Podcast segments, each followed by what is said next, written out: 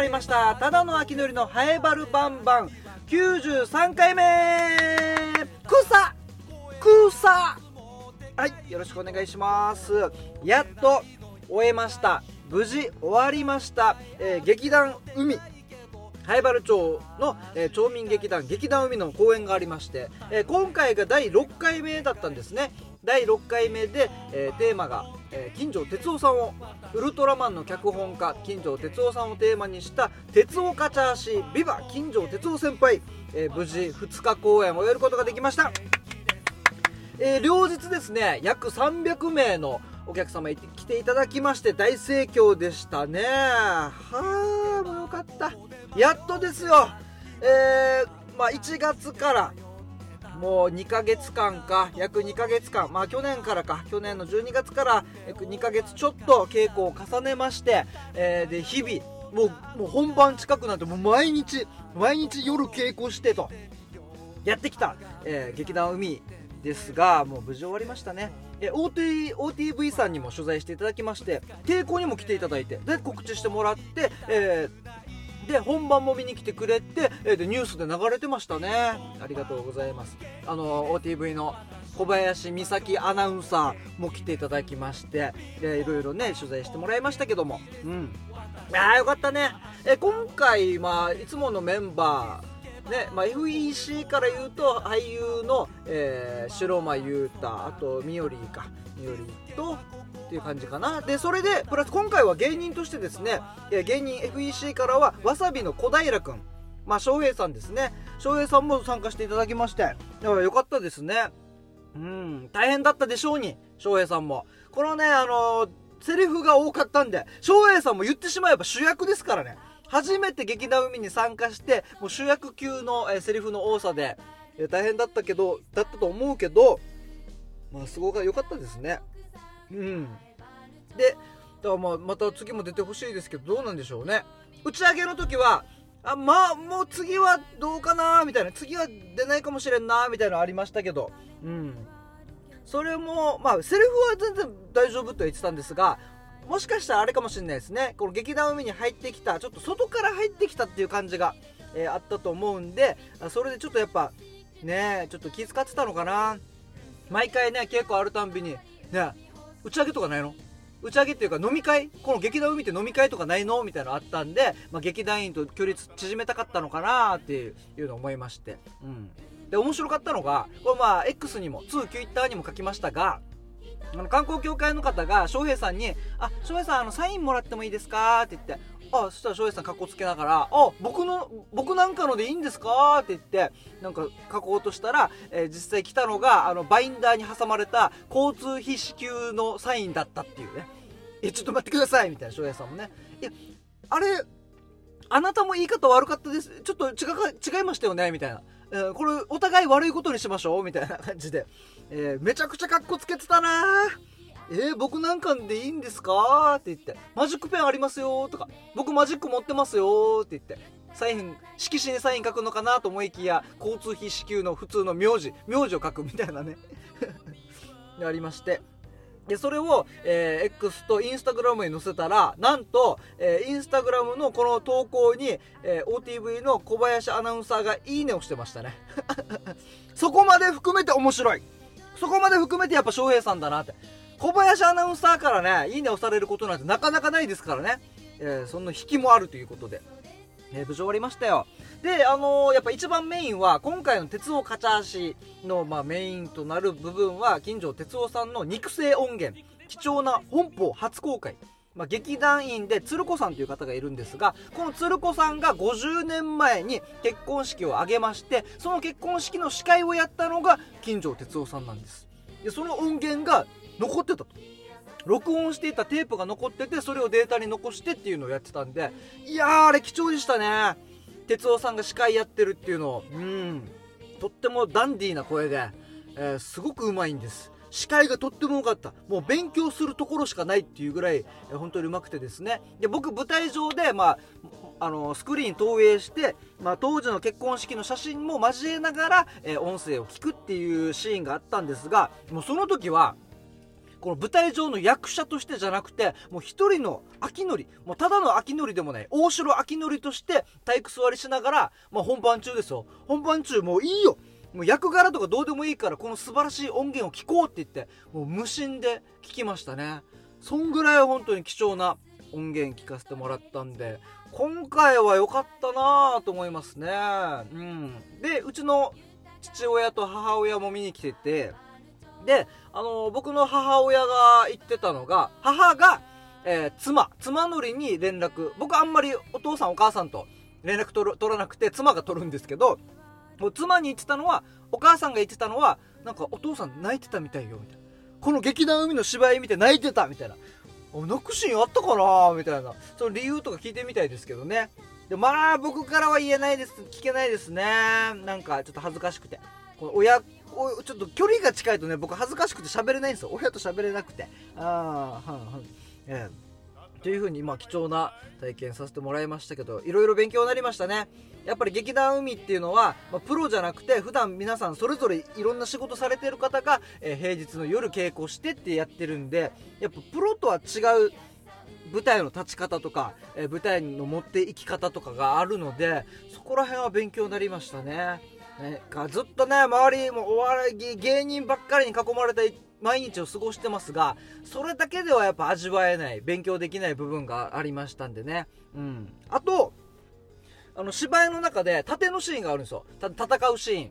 えーと、哲夫さんの作品の中に「挿し木の暴れん坊」という台本がありましてその台本とほぼ同じセリフで、えー、そのワンシーンをやるっていう「挿し木の暴れん坊」後のこれが小橋であるっていうので、えー、刀を持ってキンキンキンキンキンって戦う、えー、本当アクションシーンがあるんですけどそれも僕出ましてもうねこの稽古期間中もう本番の週なんてねもう毎日稽古ありますからね。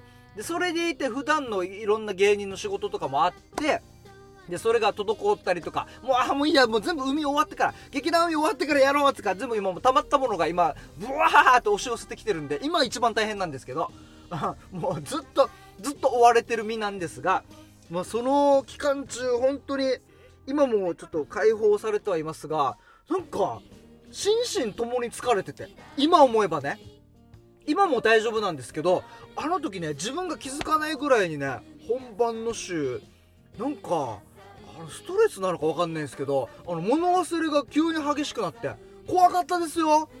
普段僕そんなことないんですよ、まあ、几帳面なんでね。そんなことないのに、えー、と何か忘れ物して家を出たりとか逆に外出先で忘れて帰ってきたりととかなんか本当にスケジュール忘れてたりとか今までなかった現象が起きたりとかしていやーなんかちょっとやっぱいろいろプレッシャーとかあったのかな。背中もつってた。そう。夜眠寝て布団で寝てちょっと背伸びしたら背中ズキーンってつって痛い痛い痛い痛い痛い痛い痛い痛いあ痛いあ治って早く治って早く痛い痛い痛い痛い痛いみたいな背中つったりとかしてねで一番究極に怖かったのがこれ人生で初めてだったんですけどあの呼吸困難になりまして寝てる時にこれもう初めてだから皆さんもし何か知ってたら教えてほしいんですけどあのもううーって起きたんです多分息止まってたんでしょうね。寝てる時に息止まってあ息ができない。みたいな。あの掃除機掃除機でビニール袋吸った時みたいな。ボーみたいな。音喉がそんな音で起きて。で「はあはあはあ」ってなって。で隣で寝てた妻のりも「え大丈夫？大丈夫?」って起き起きるぐらいなって。これなんかなと思って。でこういう無呼吸症候群っていびきかいてる人とかのイメージがあるじゃないですか。でも僕全然いびきとか書いてなかったらしくて。いびきも書いてないのに前触れもなくこんなになったんで怖かったですね。でもその日だけなんです。人生で初めてのその1回本番の3日前4日前ぐらいにその現象になって次の日眠るの怖かったんですけどそっからはないですね、まあ、極度の緊張とかなんかちょっと積もり積もっての緊張みたいなのあったのかもしれないですね。うん。いや怖かった。まあそういうのも経て、えー、まあ大成功に終わりましたんでね。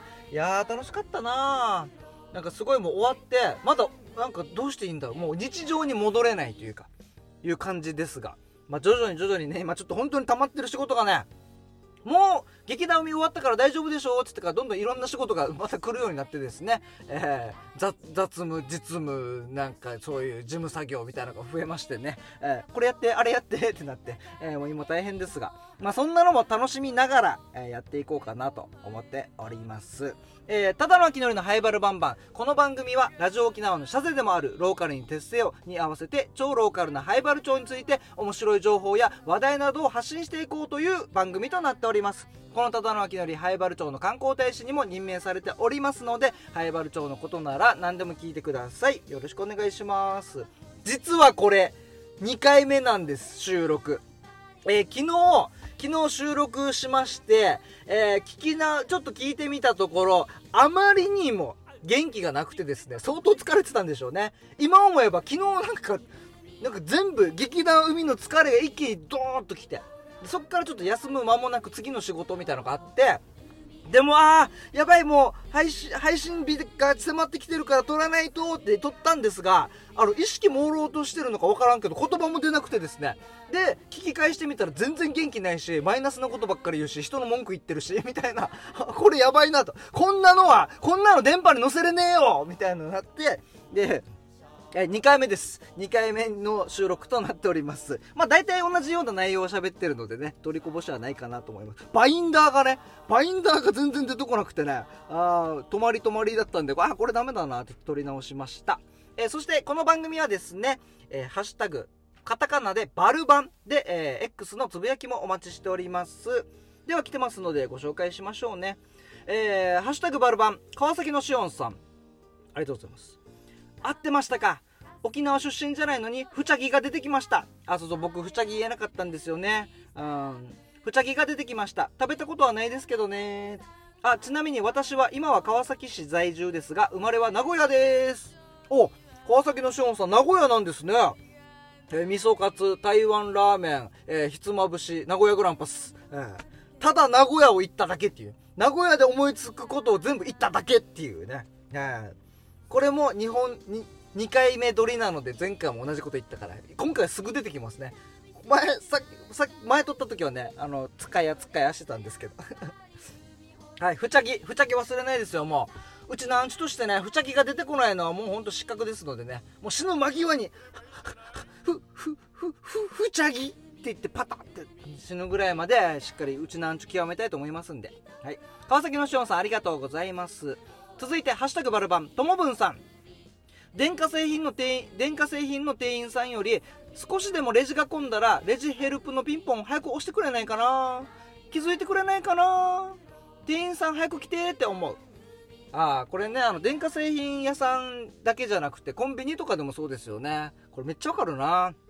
このめっちゃレジ 1, 1番レジが並んでて2番の人コンビニの2番の人はまた棚卸しとかなんか品出ししに行ってるみたいな感じがの時にえちょっと今こんだけ並んでるから早く気づかんかなとかこのレジの人も早くピンポン押せばいいのによみたいな早く呼べばいいのにみたいなねありますよね。でも僕あのコンビニで2年間ぐらいバイトしてたんでちょ気持ちはわかるんですよね。あの、コンビニの店員って業務がとっても多いんです。いろんな業務、発注作業とか品出しとかトイレ掃除とか駐車場の掃除とか、全部あった上で、レジ対応はその合間でお客さんが来てからやってくださいなんですよね。レジだけの仕事ってがないんですよ。コンビニの人って。何か業務が与えられて、その合間でお客さん来たらレジ。合間でレジなんですよ。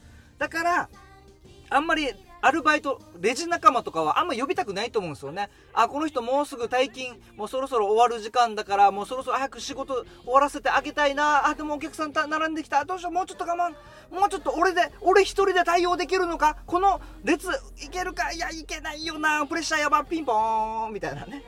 いう葛藤とかもあるんですよね。まあわかりますが。まあそれでもね、お客さん優先でやってほしいですけどね。はい。えー、っと。続いて、またまたとぼんぶんさん。改変時期は不安もある。あの番組大丈夫かな？終わるわけないよなーって。リポータークビになっても、万が一番組終わっても、この番組は終わらないからいいさーって。そうですね。いやいやいや、まだ何も聞かされてはないですが、えリポーターもやりたいですし、もうもちろん巻いたのも続いてほしい。で、続きますよ。うん。あんな面白い番組なんだから。で、そして、ハイバルバンバンは僕が続ける限りは絶対終わらないんで。ということは終わらないですね。僕も終わらないですし、もうハイバル町がある限り、ハイバルバンバンはありますので。はい、ともぶんさんありがとうございます。あ、ラスト、こちらも。あと、あれ何でしたっけ？の後の、傭兵の、ん？ってちゃんと忠則のボケの前に毎回リアクションしてるのすごい今度会ったら言ってねって。はい、ともぶんさんありがとうございます。そうですね、毎回僕がキャリア教育コーディネーターのボケするときに、あと、あれ何でしたっけって毎回僕が振るんです。そしたら傭兵も初見かのように、初めてかのように、んってちゃんとボケを待つっていうね。あれすごいですよね。あれは優しさだと思いますよ、傭兵の。うん、優しさだし、しっかり乗っかってるっていうね、この、なんてこういうお笑いフォーマットに乗っかってるというかね。確かに、そういうのも上手くなりましたね、お互いね、僕も傭兵もね。あの瞬間やっぱ楽しいですよ。傭兵がどんなリアクションするのかなっていうのがありますので。えー、ということで、えー今回も後半はですね、同級生の傭兵とおしゃべりしております。えー、今回はですね、地域音楽コーディネーター。うん、面白そう。はい、ぜひ聞いてください。それでは、どうぞ。ハイバルバンバンはい、傭兵、今回もよろしくお願いします。お願いします。えー、傭兵はですね、僕の同級生で、早原町宮城出身、ほい。そして早原町議会議員をやっていてほい、塾講師もやってると。やってます。あと、あれ何でしたっけ？ん？あの、キャパシティが高2のままだ。でしたっけ？成長してないね。違いますよ。高2のまんまだ高2のままあの時がピークね。あの時がピーク。そう。キャパシティと、まあ、あとテンションが高校生のまんまの友達とかいる。よね。それはそれでね。いるよね。いるいる。こいついつあっても高校のテンションだなみたいなノリが、いるね。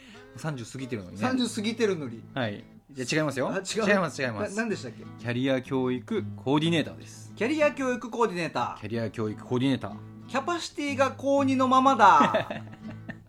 でいいんですよまあそれはそれでね。久しぶりに会った時に東大のように照らしてくれるわけ、うん。はいはいはい。ああこうだったなって俺たちこうだったよなっていう。変に年取っちゃってるからね。はい、はい。えー今回ですね、はい。えーいつもまとめ撮りしてるんですが、はい。まとめ撮り4本撮りの1本目はい。となっております。14回目ですよ。まとめ撮り14回目の、え1本目となっておりますので、ははいいじゃあ今回もよろしくお願いします。お願いします。今日は何を話話しましょ今日はですねあのー私母親がピアノ教師の先生してるんですよ。うほう。ほそれでそのピアノ教師の発表会を最近、うん。まあ撮ってる時のなんだ？つい最近の1月末2月頭とかかな？う2月頭。ぐらいにやったので。おーここれはもう定期的に毎年開催してるそうそうそう毎年開催してる発表会。ほうほでこのあのーなんていうかな生徒もちっちゃい子も多いからさううん。本当に超可愛いこの子供らしい感じの歌を歌ったりとか、はいはい。散歩を弾いたりとかねはあはあ童ル謡ね。そうそうそうそうピアノ弾いたりとかうでちょっとしたクイズ大会みたいな感じでこの小学校の男の子がいるんだけどその子は CM ソングとかを弾きたいわけよ。はいはいはい。CM ソング？イオンの CM とかさ。ああ20日30日5%オフとかおおみたいなのをピアノノで弾くわけよ。電話してちょうだいとか。そうそうそうそうそう。とかピアノ売ってちょうだいってうん そういうのを弾いてうん「はい今のは何の曲でしょうか?」っていうクイズを会場みんなでやったりとか。えー、これ面白いね。っていうのをこの前やってきてうん。で家族でそれをお手伝いするっていうのをやってました。へえ面白そう。結構ねそのアットホームな感じそうだね。なんかそピアノ発表会じゃないから。ピアノ発表会ってなんか緊張するイメージが、うんうんもうすごい練習してきた。これで評価につながるみたいな賞状もらえるかなとかいうな緊張するイメージがあるんだけど。しかもホールとかだったらなおさらよねあみんな観客がいて舞台にピアノだけボンってやって一人だけ行って弾くみたいな。うん、ちょっと薄暗いみたいなね。そうそうそうそうミスったらすぐ分かるみたいな。うんわーっていう発感表会ではなくてそうそうそう。通ってる子たちがその小学校低学年とか5歳4歳の子たちとかもいるから、もうん。う緊張しちゃうともう弾けなくなっちゃうわけよ。そうだね。でなんで自分が弾けなくなってるのか分からんから、うん。緊張ってよく分からんからい。泣いちゃうわけ、はいはいはいみたいな形になるとあんま良くないからっていうのでなるべくフランクにゆるーく楽しみながらっていう感じ。いいよでした。もうそんな平成初期のやり方はもうやめよ 令和だからね。うもう令和だから。楽しむことが大事ですよ、俺なんか、まあ、昭和もそうだったと思うけど、うんうん。ストレス多いよね、うんうんうん、ギュッとなんかキューって追い追い。追い込むこうキリキそう追い込む時代だったよね、うん。なんかね。プレッシャー感じでね えー、あいいですね。っていうのをやってましたよ、うん。で家族で、まあ、母親がやるんだけど母親も結構年だからさ結構年って言ったら怒られるけどあそうだね。まあ俺から何も言えないけど 自分の親だから言えるけど。自分が30だから、まあ、60ぐらいなわけよね。うんうんうん。で全部もう自分で回すのが大変だから、うん。その息子私たちとか姉ちゃんとか、姉ちゃん旦那さんとかもみんなで手伝うような形で会場設営したり。えー楽器出ししたり、会場はこれ公民館とかそれともホール借りてる？文化センター。あぶあ文化センターで文化センターの企画ホール。あいいね。まあちょうどいいぐらいのサイズさね。ああちょうどいいね。お客さんもこの子供たちとその父ちゃん母ちゃんじいちゃんばあちゃんぐらいまで。うんうんうん。だから、まあ、4 5 0人ぐらいかな。うんうんう。んで弾いてこの親子でちょっと連弾したり年齢違う子たちがみんなでこうリズム楽器鳴らしたりするような会を一緒にやってきて私司会してきて。おお司会も？はい。え司会もできる司会。のまあまあまあまああれよ。議事録に乗って言うだけよ。ありがとうございました。皆さんぜひ拍手よろしくお願いします。とかそんな感じだけどね。うわーさすがキャリア教育コーディネーターだな。司会もやって。えー、その母がなんていうかな。いろいろやっぱ子供たちのそばでここから弾くんだよとか椅子の高さ調整したりとか新しい楽器渡したりとかいろいろ動きがあるから、うんうんうん。もう司会もやったらバタバタになるわけよ。はいはいはい。だからじゃあもう司会は私がやることになって、うん。で母は子供たちのこのサポートというか、うんうんうん。でこの兄貴は受付やってとか姉ちゃんはこの楽器出ししたりとか、うんうんっていう感じでみんなでやってましたよ。あこれいいね。こういう発表会がいいね。文化センターってとこがいいね。手手作り感もね。う。んあれだよね。ようやなんか、うん。お家ってさ、うん。みんなこんな感じだよね。あのみんなで手伝おうみたいな。家族あはあ家族仲いいよね。まあそれは確かにあるかもね。この22があの居酒屋のメニューどうするか悩んでたら、うんもうみんなで一回集まってメニューこうした方がいいんじゃないかって考えたりとか、自分も今もインスタの手伝いしてたりね。あで長男が居酒屋なんだけど次男がこうお店の手伝いしたりもしてるし。あはいはいはい。わあいいですねこれは、そんなことやってましたよ。こういう手伝いもしつつ。そうそうでもやっぱ音楽でねこのみんなやっぱ和むわけよね。うんうん。みんなが知ってる曲が流れたらつい口ずさんじゃうし、うんうんうん。子供たちが、まあ、4, 年4歳ぐらいから中学生ぐらいまでみんなで合唱したりとかうん親もそれ見て聞きながらそうね。でちょっと口ずさんだりとかっていうのもあって、まあ、結構場としても良かったなと思ってさ、うんうんうんこういうの大事だよね、うんうんうん。地地域でねこうやってやっていくのっていうのはね、そうそうそうそうそう、うん。これちょっとまた取り組みとしてちょっとずつ広げたいなって思ってるわけですよ、うんうん。まあ、その母親のこのピアノ発表会はもうそのピアノ教室のものだからそれはそれなんだけど、うん。こういう場がもっと増えてほしいなっていうのを思っていて最近勉強してるんですよ勉強してる。はい。なの？ピピアノ。の ピアノの勉強してる？あピアノはあの3歳で始めて。ああもう5歳でやめて。あ5歳でやめそうそうそう。じゃあ全然覚えできない。覚えてるかどうか。そう。楽譜がギリギリ読めるぐらいでしかないんだけど、えっと地域音楽コーディネーターっていうのの勉強してます。あ ちょっと待って。ちょっと待ってよ。ん出てきたな。傭兵が出てきたな。何な何？何を勉強してるの？地域音楽コーディネーター。地域音楽コーディネーター、はい、わあまた、まあ、どんだけコーディネートするんやって話 えー、あそうだね。もういいね。あれでしょ？もうネタでしょ？ネタとしてやってるぐらいの。えちゃんと勉強してんだよ。ちゃんと勉強してんの？そうそうそう。なんかおちえっとね音楽創造うん。っていう音楽文化創造っていう公益財団法人がやってる認定プログラムみたいなやつだわけよ。ほで年に、えっと、3回？ううん。1月3月8月かな？うん。とかでやってて、うん。オンラインで受講できますと。おうおう。あなんかこうやって受講してこの資格そうそう。資格をもらえるもらえるそうそうそう。ほうほう。10時からスタートでその日の5時までみっちり、おおはい、まあ、大学の集中講義みたいな感じよね。はいはい。結構だね。結構取られるね。大変。うん。はいしかもオンラインだから疲れるわけよ。ずっと座って見とくのも。はいっていうのをまあ受けて、うん。まあ、最後の時間まで受けきれなかったのでまたちょっと歩行を受けなきゃいけないんだけど。3回受ける1回？えっとまあ1回受ければ OK ああで今ようやは途中でちょっと抜けたからそうそうそうそう。まあ、続きをそうそう。続きをやると。そう4個もあってうん。障害学習と音楽。うん。障害にわたって音楽を学び続ける意味とは？みたいなやつね。ほうほうほう。コーディネーターに求められる役割とは？みたいな。ってっていうのと文化と地域創生。地域の文化政策と文化芸術による地域創生の可能性と課題まあなんかちょっとむずすぎて要は音楽による地域活性化のために何したらいいのってことよね。まあ文化芸能的なこうんうんうん。の、まあははやばるだとなんだろうな音楽、うん。まあ、三振とか？三振ハイバルだとね伝統芸能は結構盛んよね。ああまあ揚げ筑天とか。ああそうだね。竜部もあるしね。こっちの方はどっちかっていうとまあそれだけではないんだけどクラシックの方に寄ってる感じかなどっちかというと。ほう。でクラシックで、まあ、地域そうそうそういろいろ盛り上げていこうよみたいな。そうそう、まあ、でもそれだけじゃなくてもちろんその伝統芸能とかの音楽も含むんだけど、音楽全般ではあるんだけどあとは地域文化マネジメント地域の音楽家をどどうやってこの他の指導者とかと連携させていくのかとか、うん。企画どう作っていくのかとか人材育成どうするのとか、うん。地域によってはさホール持ってるじゃん、はいはい。シュガーホールとかね。えとかだったらそこに専門職の人がいて、うん。でそこでサークルみたいなのを作っていきながら人材育成したりとか、うんうん。場所によってお抱えのオーケストラ持ってるところとかさうんそんなのもあったりするんだけど、まあ、そうじゃないところだったらそもそもどんな演奏家がいるのかっていうのを把握しながら結びつけてうん。一緒に企画作りをしたりするわけですよ。